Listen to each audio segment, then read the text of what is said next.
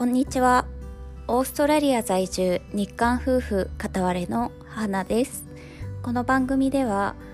韓国人夫パクさんとの日常やオーストラリアの生活で気づいたことなどを発信しています。はい。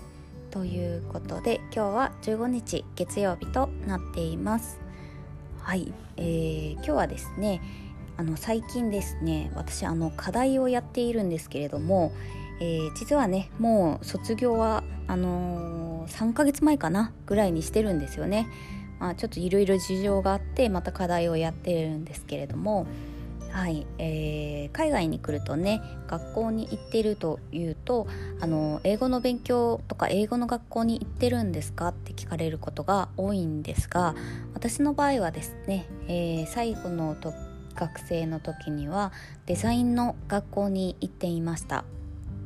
で、えー、聞いてくださってる方の中にもね海外のデザインのえー、学校で勉強したいっていう方もいらっしゃるかもしれないので、えー、どんなことをね勉強していたのか具体的にちょっとお話しできたらなと思います。はい、で私の行っていた学校なんですけれども、うん、デザインでもまあファッションデザインとかもあるでしょうし、えー、まあなんだろうウェブデザインもあるし他にもなんだろうえー、ね2面のはい、デザインとかもあると思うしいろいろあると思うんですけれども私が言っていたのはですねスクリーンメディアと言いまして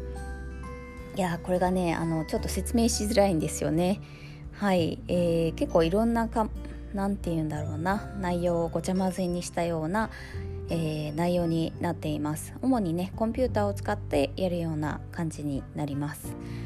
で、えー、私が言っていたのはですね1年のコースになるんですけれども、まあ、コロナの関係でね、えー、ロックダウンがあったので1年以上あの卒業までにかかってはしまったんですけれども、えー、当初の予定ではですね1年をかけて勉強していくような感じになります。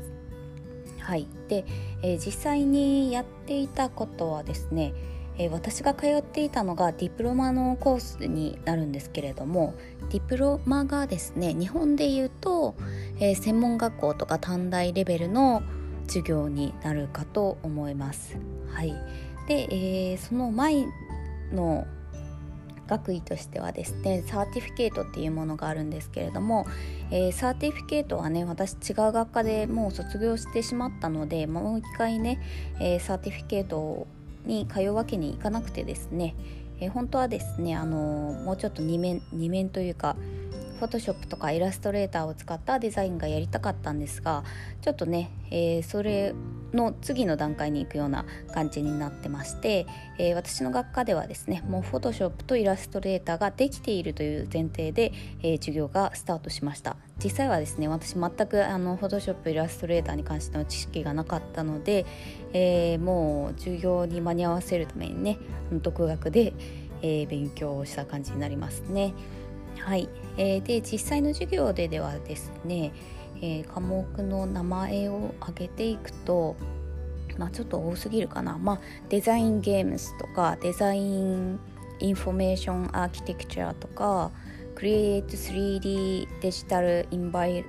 アラメントとかまあなんか何言ってんのって感じですよね。はい、えー、まあ要はゲームを作る授業があったりあと 3D のデザインをしてみたり、えー、3D でねロボットとかそういうののデザインをして、えー、それをさらにですね動きをつけるっていうことをやってみたり、えー、あとウェブサイトの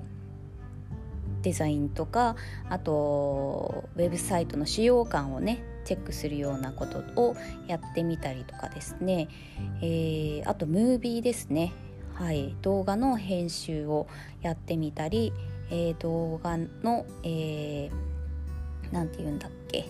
このアフターエフェクツっていうのを使って、えー、文字をねこう動かしたりなんかアニメーションをそれの中で作ったりするようなこととかもやりましたね。はい、えー、なので基本的にはですねかなり Adobe のソフトをいろいろ使うような感じになりまして主に使っていたのが Photoshop、イラストレーター、Adobe XD、えー、プレミアプロ、プレミアじゃない、アフターエフェクツ、え、他にインデザインとかも使ってますしそうですね。それ以外にもですね、えー、違うソフトでマヤっていうねこの 3D アニメーションじゃない 3D のデザインをするようなソフトを使ってみたり、えー、ゲームのやつはなんて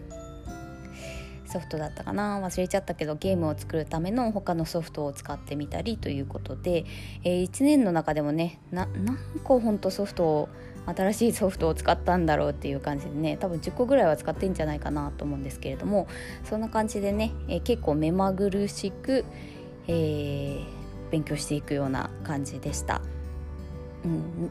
なので、まあ、いろんな知識はすごく身につくかなとは思うんですけれども何かに特化してねあの勉強したいっていう方にはちょっと向いてないかなっていう感じの、えー、コースになりましたね。はい、ゲームならゲームだけに特化した、えー、学科とかウェブデザインならウェブデザインに特化した学科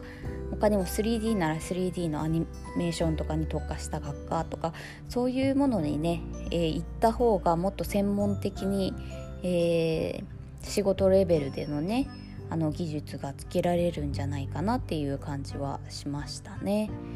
はいまあでもそうですねすごく大変でした。はいまあでも軽くね軽くでもこう今のえー、世の中の感じでしたらムービーのあの編集とかはすごく需要もあるのでそういう点ではですねまあそういう技術がいろいろ学べたっていうのはねとても良かったかなと思っています。はいということで、えー、興味ある方いらっしゃるかちょっとわからないんですけれども今日は、えー、私が通っていたスクリーンメディアっていうコースの内容についてお話しさせていただきました。では今日も聞いていただいてありがとうございます。ではまた。See you!